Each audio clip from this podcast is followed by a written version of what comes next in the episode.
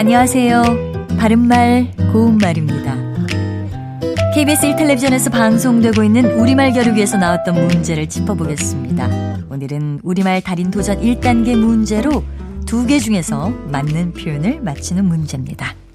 먼저, 복장 터지는 소리와 복창 터지는 소리 중에서 맞는 표현은 어느 것일까요?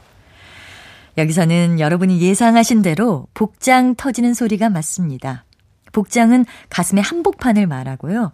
관용구 복장이 터지다는 몹시 마음이 답답함을 느끼다를 뜻합니다. 이번에는 물을 연거푸 들이키다와 물을 연거푸 들이켜다 가운데 어느 것이 맞을까요? 들이키다로 알고 계신 분들도 많을 것 같은데요. 이 경우에는 들이켜다가 맞습니다.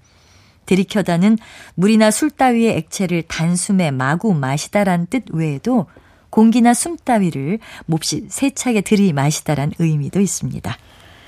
그리고 비가 올런지 하늘이 컴컴하다와 비가 올른지 하늘이 컴컴하다 중에서 맞는 것은 비가 올른지입니다. 잘못된 표현 올런지를 쓰는 분들이 꽤 많던데요.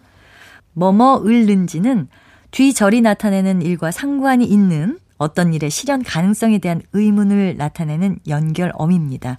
그런데 쓰는 것은 을 는 지이지만 발음은 을 는 지로 나기 때문에 을 런 지로 잘못 알기 쉬운 것이 아닌가 합니다. 바른말 고운말 아나운서 변희영이었습니다.